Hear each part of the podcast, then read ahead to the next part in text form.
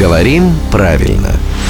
Здравствуйте, Володя. Доброе утро. Продолжается наша игра «Песня дня», в которой можно выиграть 7 тысяч рублей. Хотя, будь я, допустим, откуда-нибудь из э, Новосибирска или из под Новосибирска, я бы сказал 7 тысяч рублей.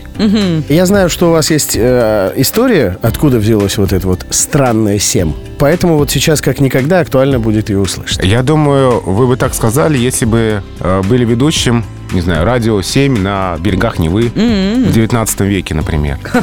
Ну, то есть э, дело в том, что вот это произношение 7, 8, это прежнее э, образцовое петербургское произношение. 7 без Да. мягкого знака. А, да, да, с твердым согласным. А когда-то так различалась речь москвичей и петербуржцев. Это было давно, но вот было такое различие. Не только там на уровне лексики, бордюр поребрик, но и на уровне произношения. Там, где москвичи говорили 7, 8, кровь, петербуржцы говорили 7, 8, кровь. Под влиянием северно-русских говоров, в окружении которых и находится Петербург. И поэтому это произношение, оно, оно, конечно, на протяжении 20 века постепенно уходило. Так, но- стоп, но я часто слышу от людей, приехавших из Сибири, 7, радио 7. И там, где оказались в эвакуации ленинградцы, А, во время войны. да, А, ну, в итоге-то и так, и так правильно, да? То есть это просто территориальное такое различие в произношении? в итоге литературная норма русского языка 7-8. Московское произношение победило.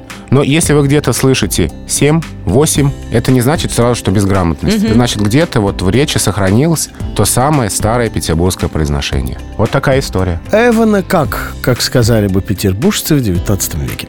Это главный редактор «Грамотру» Владимир Пахомов. Рубрику «Говорим правильно» слушайте каждое буднее утро в 7.50, в 8.50 и в 9.50.